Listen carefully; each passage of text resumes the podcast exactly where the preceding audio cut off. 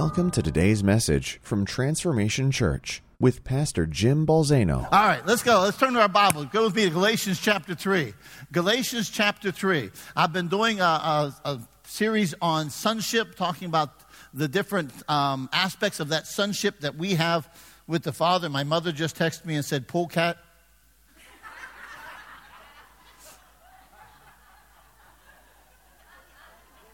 I don't even think she's here. Where is my mother? Everybody text my mother and see where she is.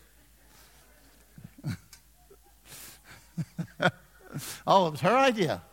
Oh, thank you. Uh huh. Okay, I know who to blame now. All right, let's go. Galatians chapter 3. Let me talk to you this morning a, a little bit. Let me give it a recap of where we were. Last week, I did a message entitled Approved, Accepted, and Approved that the Bible says that we are brought to a place of righteousness, that you and I can be considered righteous. And what was that meaning of righteous? It means a state or a condition of being accepted or a state of being approved. How many know that you and I can come to a place in our life where God accepts us and approves of us? Thank you for your enthusiastic, okay? Uh, it's just it's what happens. And yet, how does that happen? Does it happen by what I do what I don't do? No. No, we'll talk about that stuff later. But the Bible clearly tells me that I come to a place of being accepted and approved by God when I come to Him in faith through what Jesus Christ did for us on the cross. That when I come to Him and my mouth confesses that Jesus Christ is Lord, and I, my heart I believe that God raised Him from the dead, the Bible says I'm saved. The Bible says I'm now righteous in the sight of God. God had a path to sonship. That path was Christ, not religious activity how many know religious activity can never produce sonship with God? Right? It just, it just can't. All right? Some choose the path of legalistic observation. Some choose the path of good works. Some choose the path of sacrifice. And the fact is, we should do all of those things. But all of those things come as a result of being a son, not in order to try to get to be a son of God. All right? So we enter it by faith and faith alone. All right? Sonship was established in the heart of the Father before the foundation of the world. That was his plan for us from the beginning. All right? So now today, I want to transition a little bit. I want to go, go to Galatians chapter 3, and I want to talk to you for just a few minutes.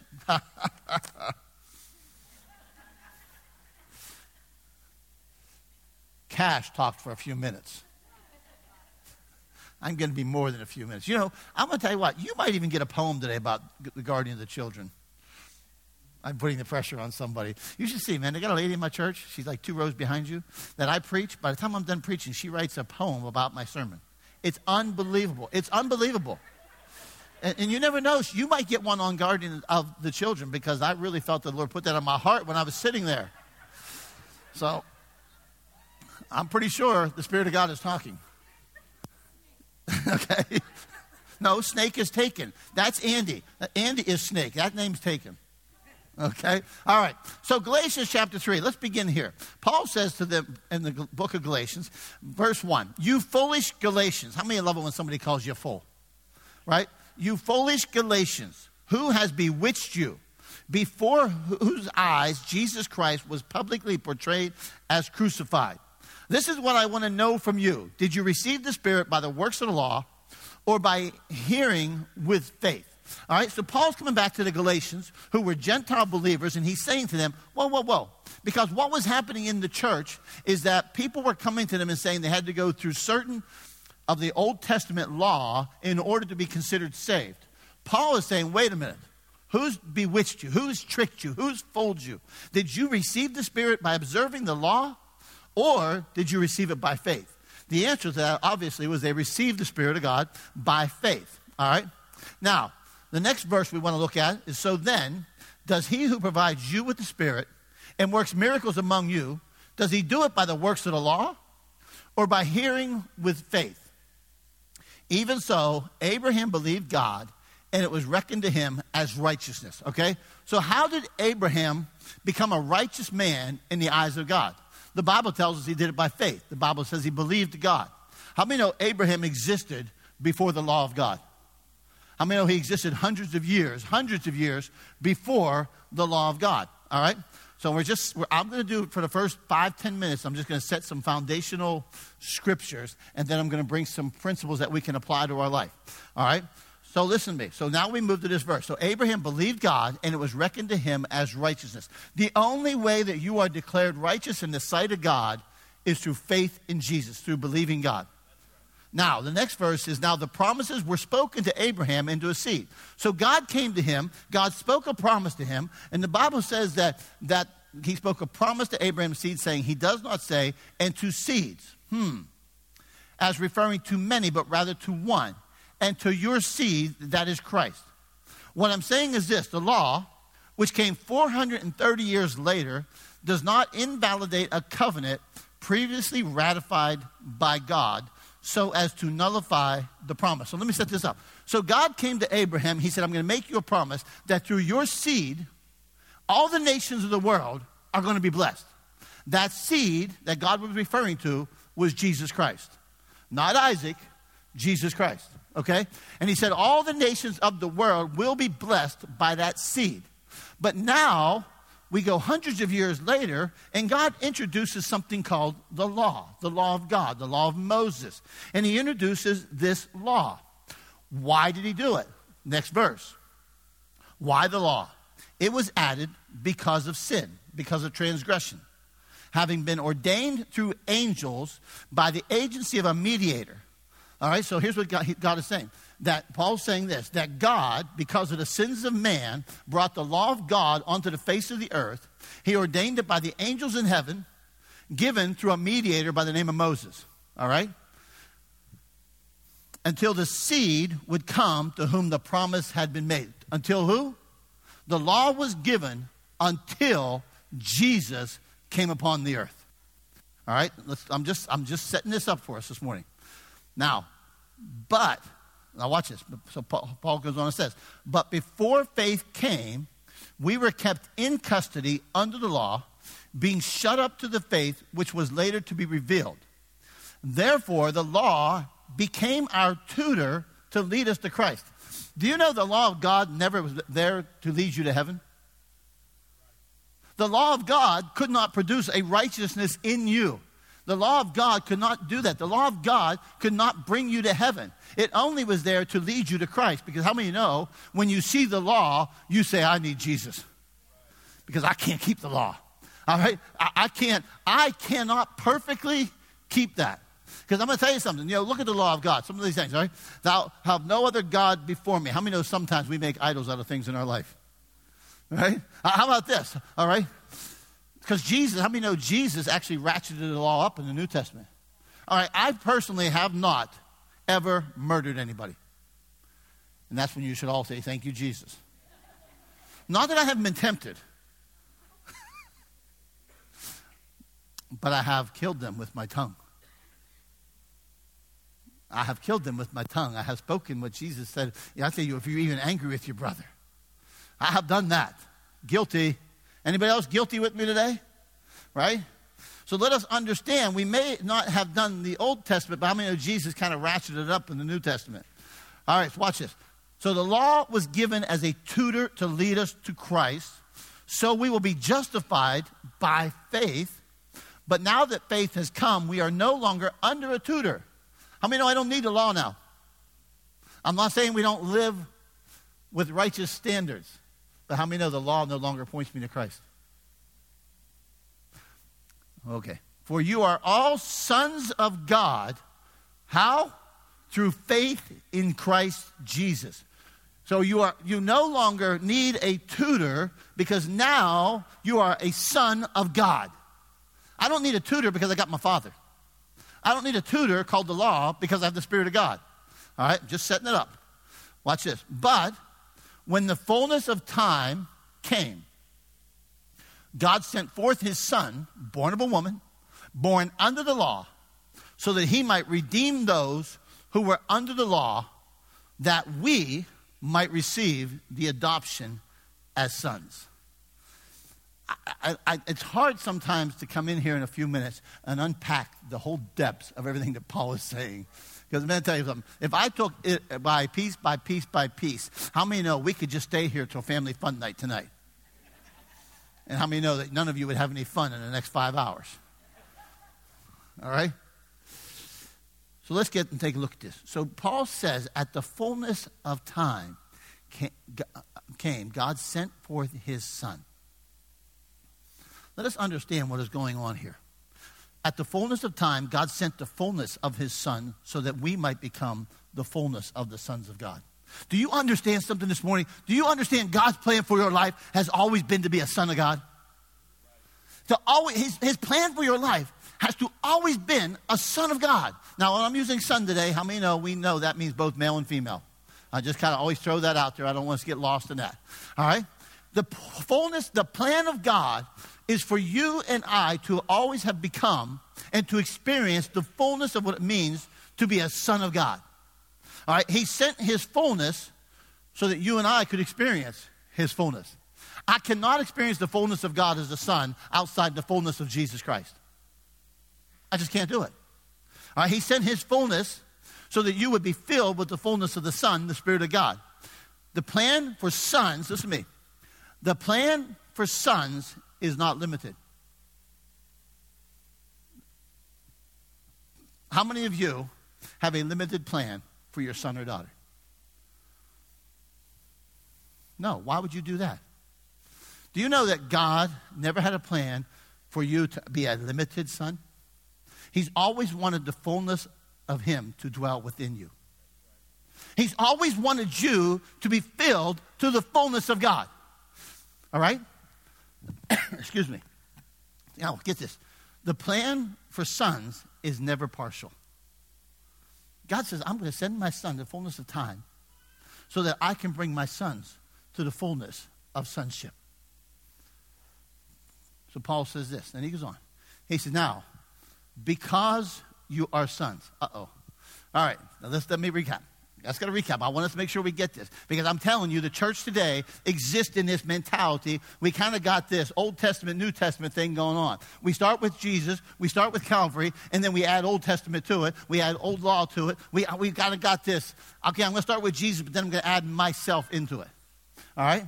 So now the Bible tells me that I become a son of God through faith. That when I confess with my mouth that Jesus Christ is Lord and I believe that God raised him from the dead, I'm saved and I become a child of God. I become a son of God. All right? Now, watch this. Because I'm a son. Everybody say, everybody say because. How many know that because is pointing back to what was just said? Because you are sons, God has sent forth the Spirit of His Son into our hearts. Now, let me stop there for a moment. Do you know this morning that the Spirit of the begotten Son is the same Spirit of the adopt, as the adopted sons? The same, the same Spirit that lived in Christ Jesus and raised Christ Jesus from the dead. Can I get everybody to say amen? That same Spirit lives in you. Okay, let us. How, how many ever read the Bible sometimes? Well, that's just for Jesus. How many of us just for Jesus? We might as well stop just reading the Bible. No? We might as well just stop. If we're, going to read it and say, well, that's only for Jesus because Jesus was the Son of God. Jesus was the Son of God, but he was fully man who walked the face of the earth as a man filled with the Holy Spirit of God inside of him. And the Bible tells me that same Spirit lives in me. Okay? Adopted sons have the same spirit as the begotten son. There's no level of spirit for the begotten son and the adopted son.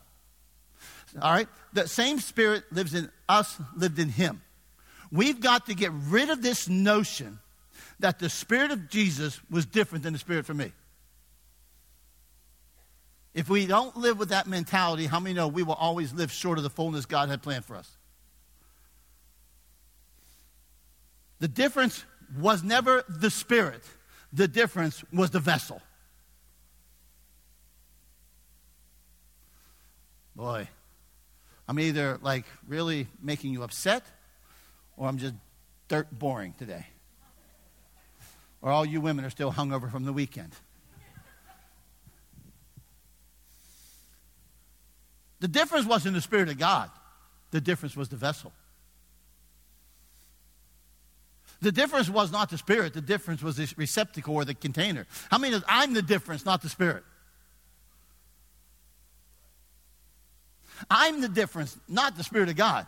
The Spirit of God, uh, we, we often sometimes think that there's levels of the Spirit. How many know there's no, how, how many know I can't be less than me?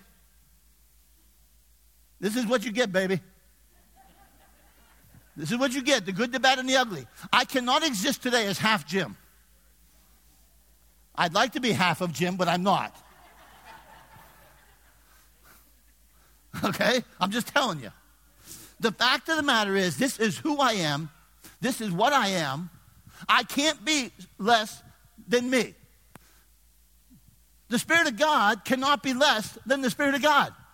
We cannot reduce the Spirit of God to some level. We cannot reduce the Spirit of God to something that God never meant for. How many know that when He gave us the Spirit, He's giving us the Spirit in fullness, and it's whether or not we tap into the fullness. He's no respecter of persons, is He?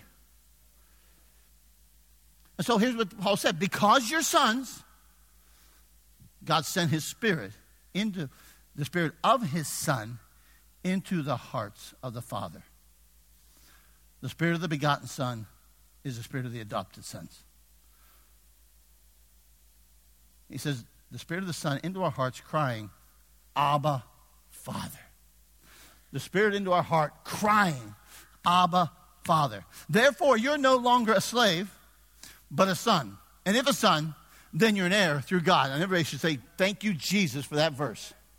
That verse says so much. It says, I used to be a slave to sin. I used to be a slave to unrighteousness. I used to be a slave to works of the law. But now, because I believe in Jesus Christ, because I confess with my mouth that He's Lord, now I become a son of God who gives me His Spirit. And now I'm no longer a slave. I'm a son and I'm an heir with Jesus. That is such good news. And yet, many of us live still as slaves. We still live short of the calling and the fullness of what it means to be the sons of God. So let's talk about this for just a few more moments. Everybody likes a few more, right? Let me talk to you. I, was listening to Rick yesterday morning, and, and I was hearing him give his testimony. I heard a, the Spirit of the Lord speaking to me and talked about an orphan spirit. And I don't know how much I, I know about that, what they, we, they phrase that today's world. But, um, but let me talk to you for a moment about it. I begin to think about this orphan spirit. How many know if you're an orphan, you don't have a father? How many know fathers shape identity? How many know mothers do too? But how many know fathers help shape identity? They give identity, they give name, they give, they give a lot of things, all right? And yet there's a lot of people today who are in the world without a father. There's a lot of people who have been, fathers have died, fathers are gone, fathers have left them, fathers have rejected them, fathers are, ab- are home but absent. I mean, that's a real tragedy, all right? And yet, in the spirit realm, there's a lot of orphans, right? Before we were sons of God, how many know the Bible says we were slaves? Before we were sons of God, we were orphans, right? And so now the or- I'm going to talk to you about an orphan. The orphan spirit is a fatherless spirit that doesn't have one to whom to cry or know one to whom to cry. If I'm an orphan today, I can't go to my father because I don't have one. If I'm a earthly, physical orphan today, I don't have an advocate called a father. I don't have a provider called a father. I don't have one that I can get my identity from called a father. I don't have this one. Therefore, I can't cry out to him. And then, not only do I not have him, I don't even know one to whom I can look to. That's how we were before we came to Christ. An orphan outside the fathering of God, outside being a child of God, outside of. How many know we were all created in the image of God, but we couldn't become sons of God until faith in Jesus Christ? And so I was this orphan, living under the elementary principles of this world, living in this world according to the lust of the flesh and the lust of the eyes and the pride of life, living according to all this garbage until I come to faith in Jesus. And now, an orphan spirit is a fatherless spirit that doesn't have one to whom to cry or no one to whom to cry. But when we become sons through faith in this faith, the Spirit points and now says, there's your father. You, all of a sudden, Paul says, and because you're a son, God puts his spirit in you, and the spirit through you cries out, Abba, Father, I know who my Father is. I know where my Father is. I know who I cry to. I know who shapes my identity. I know who He is now. That, do you understand how important that is? Rick Vaughn, do you know understand how important that is? Rick Vaughn was rejected by a father, rejected, pushed away, abused by those who were supposed to be. Years of addiction, years of junk, years of garbage, until he became a son of God. And the Son of God begins to mold and to shape. And the Son of God begins to restore. And the Son of God, as the Son of God, he begins to be renewed and created and reshaped according to the image of his creator. And now, when Rick is in a place, where does his spirit cry? His spirit cries, Abba, Father. I thought about this term a lot this week. And I'm just going to share a few things that I have thought about this. Think about this. You were a slave, the Bible says, but now you get a vision of who your father is. It's a cry. It's a cry of our heart. It's a cry of identification. I know who I am. I know who my father is. I know the world has tried to shape who I am. Do you understand you'll never find your true identity until you find it in Christ?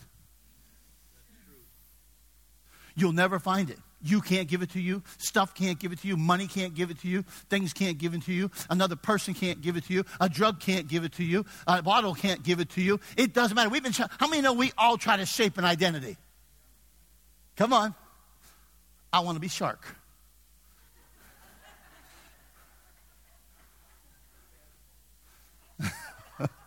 Tadpole. I just spoke all these good things about you. Come on, we all shape, we've been trying to shape our identity since we were born. We've been trying to fit in. Come on, let's be honest. We've been trying to fit in, we've been trying to mold an identity, we've been trying to mold an image. We go to school, we got to have the right clothes. Come on, everybody know? Look, there's a reason I got these dumb skinny jeans on. I like them, and I'm trying to be cool. I'm trying to be cool. I'm trying to fit in. I'm trying to be cool. It don't matter what I'm wearing. I'm still a 54 year old, old middle um, aged, chubby guy.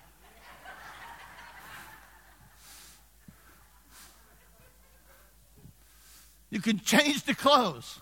You can change the hairstyle. You get five, you cover it up more, all right? Told you before, Micah has a man bun. I had a man, man, biscuit, a man breadstick. All right? And you do all these things, but nothing changes the identity. None of this changes it. I'm still who I am. We've been, we've been trying to get an identity. You've been trying to get it from stuff. You've been trying to get it from things. You've been trying to get it. How about we cry out, Abba, Father, I know who you are and you know who I am. And I'm not going to view myself through who I say I am, who the devil says I am, who my mother said I am, who my father says I am. I'm talking about in a negative sense. Who others have said I am. I'm going to view myself through who you say I am. It's a cry of identity, it's a cry of liberation. Paul's talking about going from a slave to a son. I don't know about you, but being a son is far better than being a slave. I think.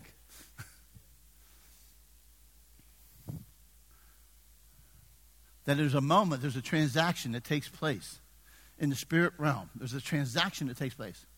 And this transaction takes me from being a slave to a son. Paul was referring to Roman adoption, and I won't get into all that.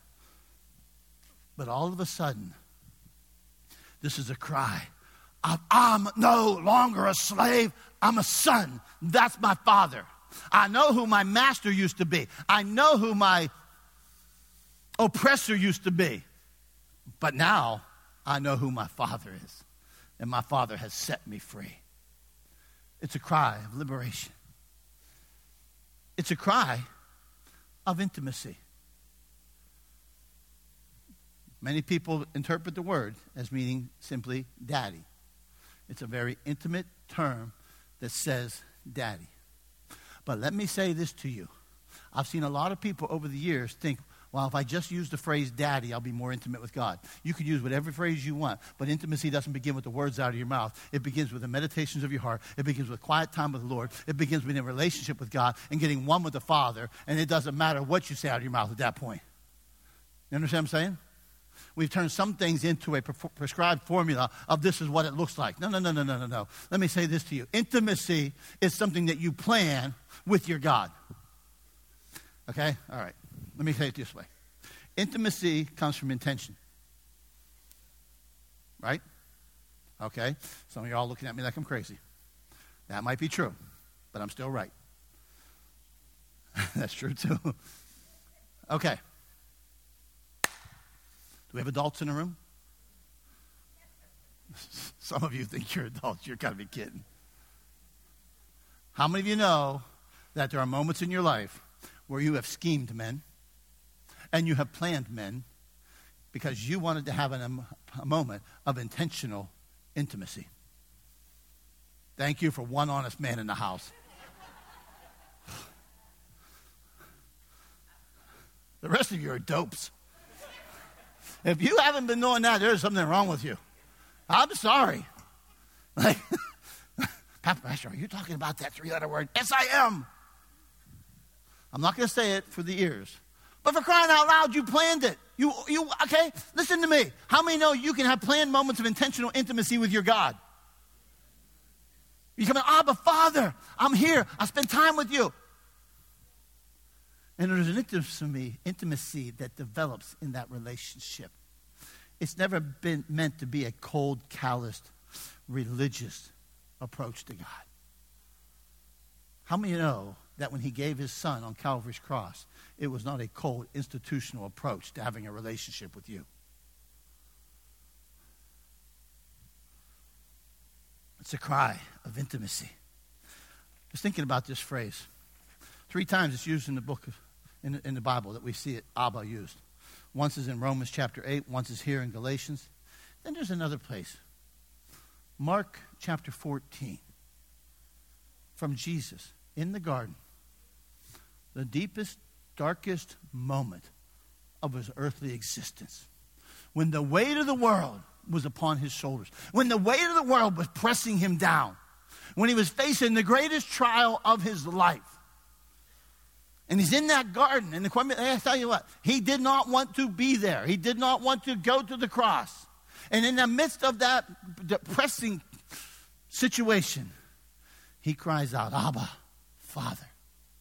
Abba, Father, everything is possible for you. Nothing is impossible for you. If you're willing, you could take this from me. Yet, nevertheless, not my will, but yours be done. Think about this. It was a cry in that moment. In that moment, it was a cry of Abba, Father, I need your help. I need your strength. Have you ever cried out in a moment of desperation? Who do you call?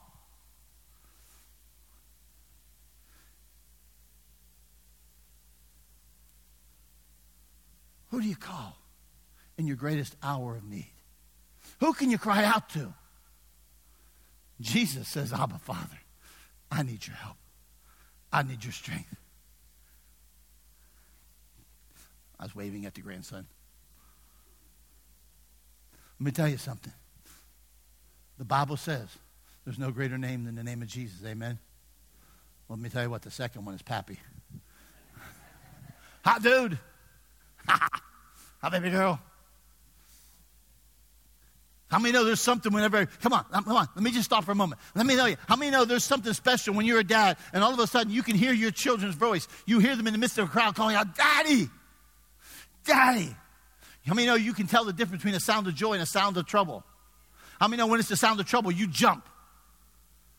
Right? Let me tell you what, it doesn't change when you become Pappy. And when you hear Pappy, Pappy! Yeah, that's me. That's me. Yes, Rick, I am the number one. I'm sorry. Just deal with it. Okay? Because as long as I have the mic, I will be number one. All right? But listen to me, it, it produces a sound. And sometimes it's joy, sometimes it's they come to do something, sometimes it's help. In this moment, Jesus cries out to his Father, I need your strength. I need your help. Where do you go in your deepest, darkest moments? Where do you go when the world's crushing you? Where do you go when your heart is broken? Where do you go when you don't know if you can make it one more day? Do you just go, Abba, Father, I need your help? I need your help. I need your help. I need you to strengthen me. Where do you go when your wife's heart is broke? Where do you go when your daughter's heart is broke? Where do you go when your son is found in a river? You say, Father, Father, I need your help. I'm not making this about me. I'm just bringing flesh to it today. You say, God, I can't deal with me. I can't deal with this. Abba, Father, I need help. But you can't cry out to the one you don't know. And it's the Spirit of God that lets me know who He is. By the Spirit of God, you cry out, Abba, Father. It's a cry for help. It's a cry. It, it, I noticed with Jesus, it was a cry for help, but it also was a cry for surrender. Nevertheless, not my will, but yours. You see, because Abba Father not only means intimacy, but how many know it also has a t- title of honor and respect to it? And I bring myself to a place where I look at him and said, You're my father. Not only will I have intimacy with you, but I also will obey you, and I also will honor you. And I cannot do that without the Spirit of God. Because I mean, no, my flesh does want to obey. Is your flesh? Oh, you all saved, sanctified. Is there any heathens here I can speak to today? Like, I, I need a few heathens to speak to because the rest of you saved, sanctified, righteous people are just killing me.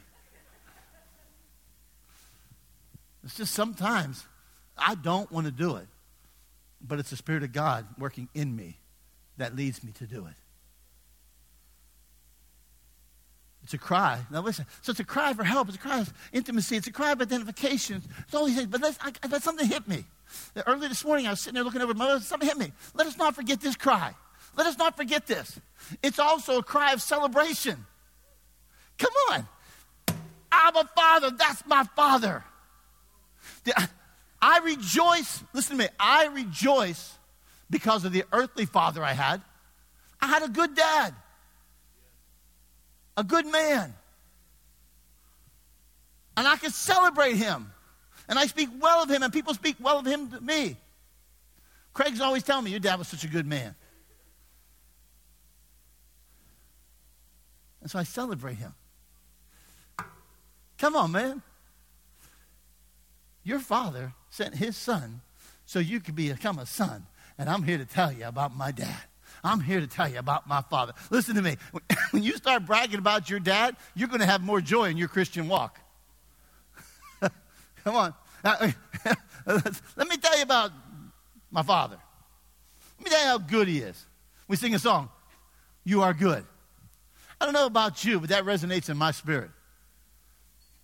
It's a cry of celebration. It's a cry of celebration. You see, the point this morning is this. The point is, you've got to come to a fullness of sonship. But I, but I began to think about this. Wait, wait a minute. Wait a minute. But how do we come to that fullness of sonship? How does that happen? Come on, Troy, we're going to get ready to close because that'll give people hope. Oh, you've said amen. You haven't said amen the whole sermon. Now you said amen. Oh, my goodness. Can you tell them a little ornery today?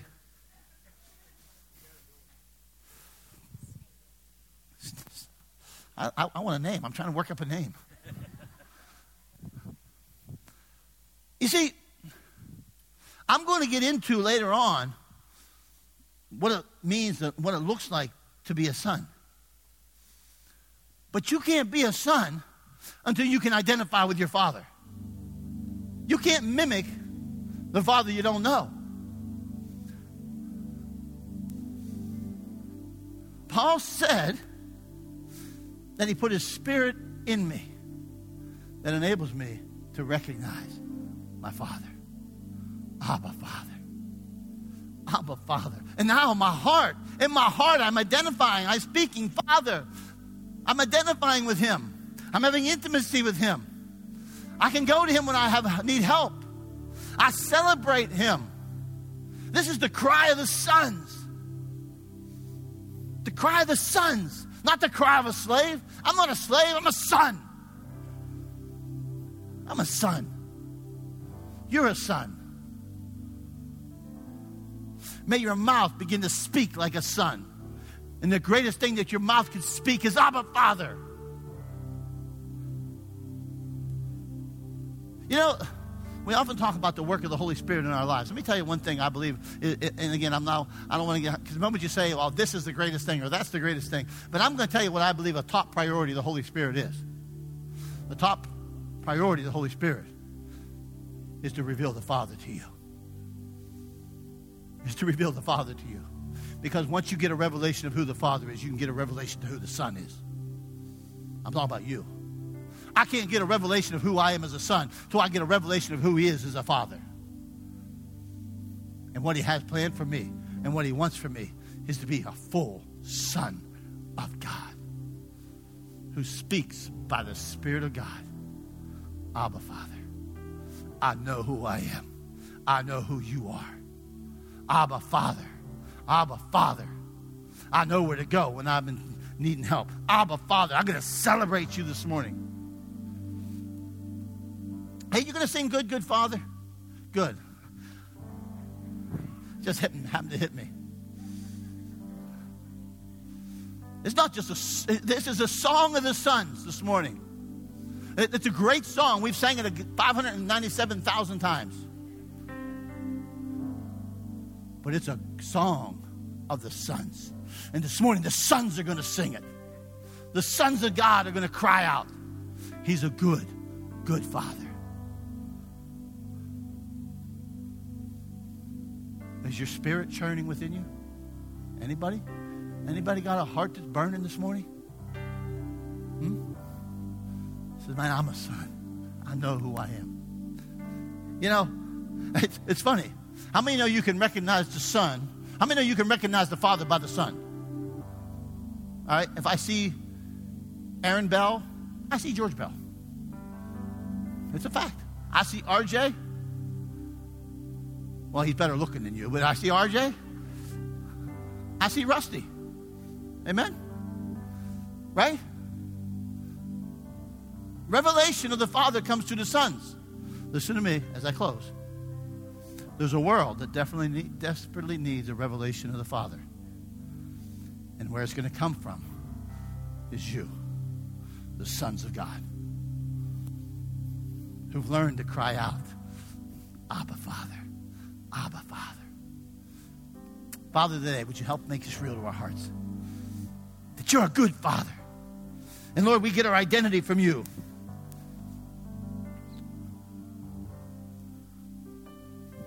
We get intimacy with you. We celebrate you. Joy comes from you.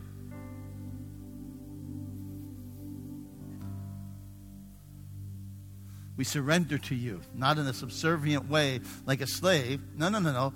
As obedient sons. So, Father, today I just put a small nugget into our hearts that you, because we're sons, because we're sons, have chosen to put the Spirit of your Son inside of us so that we can become like your Son.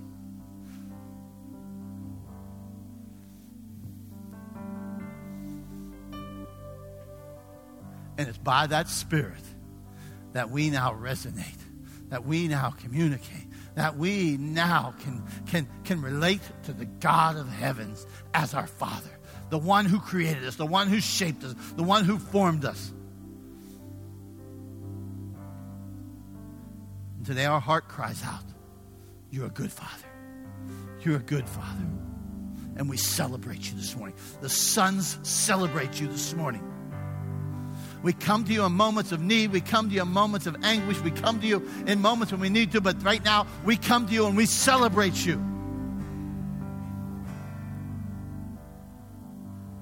Father, may nobody leave this house today without knowing they're a son of God.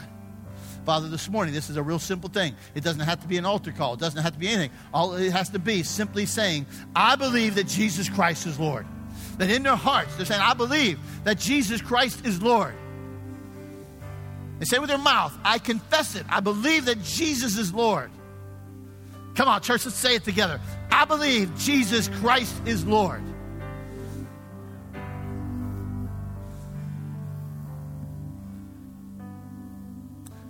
Father, this morning, raise up sons who cry out, Abba, Father, in Jesus' name. Amen. Come on, Troy, sing.